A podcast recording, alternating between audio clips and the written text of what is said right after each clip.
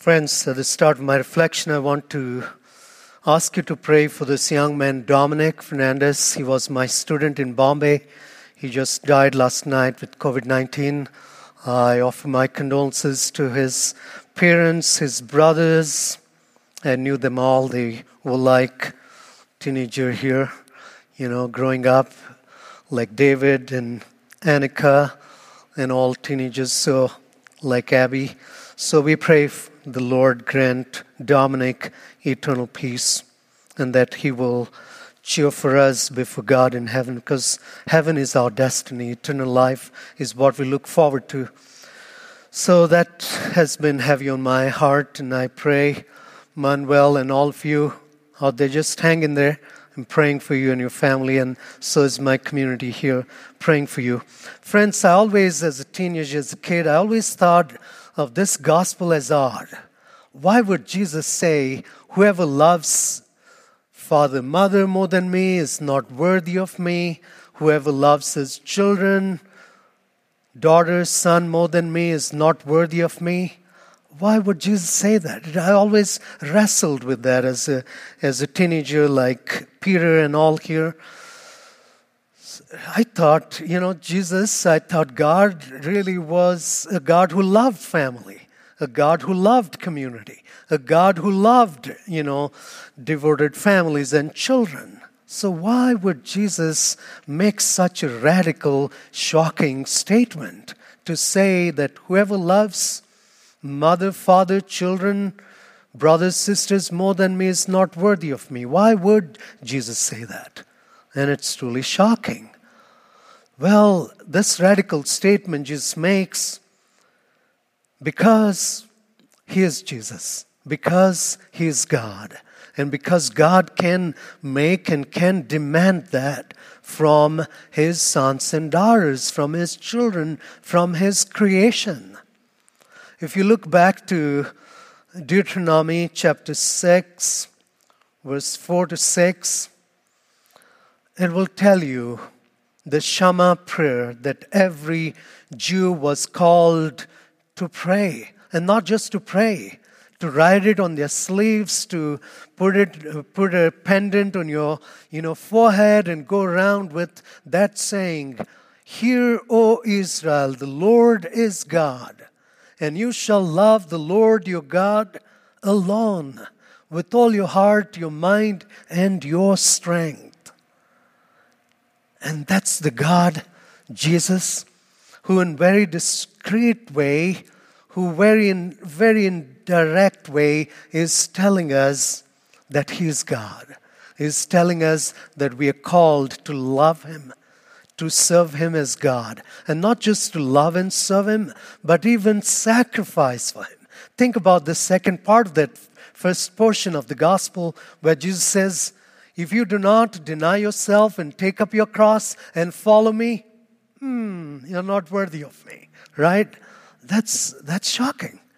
But again, as, as we know now, that book of Deuteronomy, the Old Testament, Jesus, the Son of God, and the New Testament can demand that from us, can ask that from us, and we have a choice whether to follow Jesus as his disciples or to withdraw from Jesus as his disciples. Many followed, many left. Many started, many fell apart on their way. You know, as we come back to faith and salvation, how do we take this message of Jesus who says undivided attention, brothers and sisters, and who says, you know, love of God, who is our Father, love of God, who is the second person of the Trinity, Jesus, love of God, who is the third person of the Trinity, the Holy Spirit, whose action does all this for us. I'm no magician, Holy Spirit does it for us. So that is the family in itself.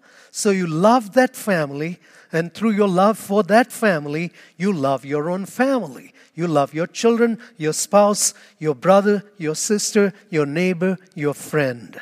And that's the kind of radical love God is asking us from top down. If you say you love a God whom you cannot see, and you do not love your brother whom you can see, our Apostle John, our patron saint, says, You are a liar, right? So, loving God has to come down to loving our brother, our sister, our neighbor, our spouse, our loved ones. So that's the first radical part of today's gospel. So as we reopen our hearts to come back to God, some you coming for the first time, some you really desiring, you know, watching through the live streamed mass, thanks to Cyrus and all our team here. They do a production, as I say, but so that you can stay connected. This is our hope so that you, as a family of faith who's virtually present through your pictures in every row here and worshiping from a distance, friends, you are not forgotten. God has not forgotten you. You're a member of this family of faith, and we want to stay connected with you. So while you're waiting and hoping that this thing will die down, while, there is so much of nervousness, I was talking to my Don Louise and asking them, there's a lot of fear in everybody, and I get it, and we get it, and I know you will come when you're ready, but till then, let's not be slack on our faith. Let's not take it for granted. Let's see how we can re energize, revitalize while we are waiting to open our hearts and our doors of the church to let you in. Let this be an unusual coming forth because I know you're people of faith who love your God so much and you can't wait to come back. And we are preparing every way to make this comeback a real strong comeback in our faith, deep within our hearts, not just external, but internal, deep within ourselves. So, loving God, let's look at that real clause and see how can that be much different from what it has been in the past. How can I change certain things? How can I bring the unusual into this usual of worshiping God and really, truly be the difference in my family? whether children, husband, wife, parents, brothers, sisters, neighbors, friends. Second part the gospel is, is beautiful as well. You know, I thought, you know, when I came to America, I heard this saying quite a bit. They would say, No free lunch, Father, no free lunch, right?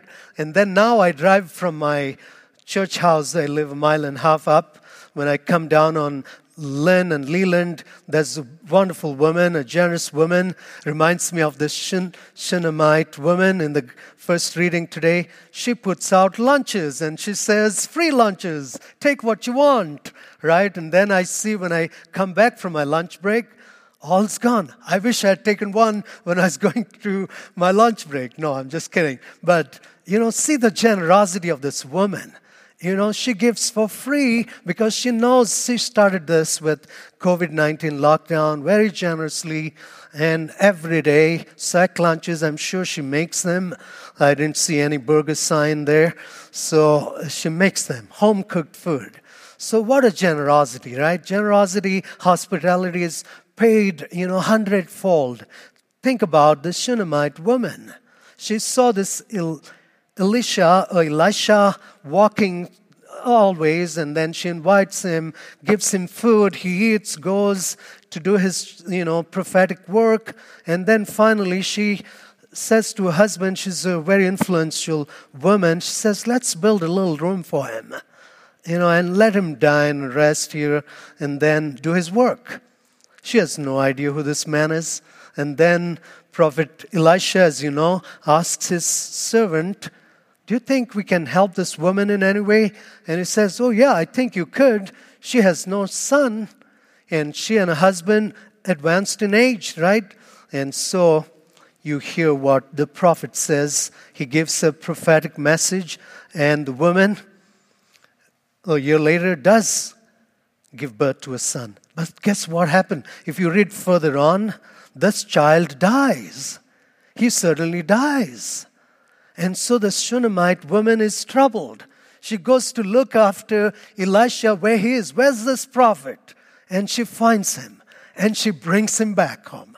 And she says to him, Heal my son, bring him back to life. And he does.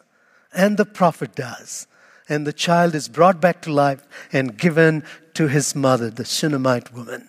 Friends, God will never be outdone in generosity through his prophets and modern day prophets men and women who serve us in different ways in ministries throughout the world the Catholic Church, the Christian Church, and all our brothers and sisters who learn, who serve through their faith life that draws them to serve in, you know, in amazing ways, like the Shunammite woman, like the Lynn Avenue woman.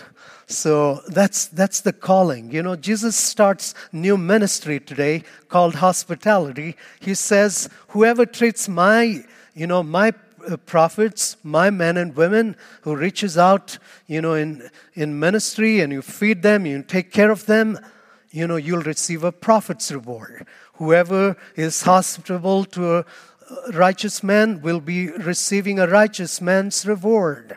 So what you do, what you give, will be given back to you a hundredfold.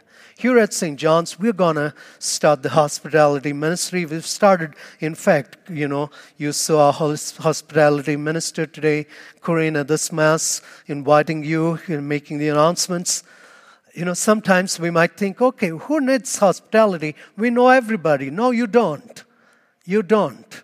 You know, today look around and tell me if you know that couple, you know, Caleb uh, just entered the Catholic Church. He was received, you know, after the Easter Vigil recently, and he's here with his wife. You know, there are others in the back. I won't tell you who they are. You can find out after Mass. That way, when you have hundreds of people here, how many would you know, right? Jerry and Judy, right? How would you know them? Because you go to a certain mass, you don't go to the other mass. So, hospitality doesn't just mean saying hello, but really mm, taking an interest in each other's lives and seeing how we can reach out to them and help them, and seeing how reaching out and helping them can be a blessing to us. Hospitality would mean that these prophets that come through the doors to worship with us could really be fed and welcomed and be known by name and be recognized as individuals, brothers and sisters, mystical body of Christ, people of faith.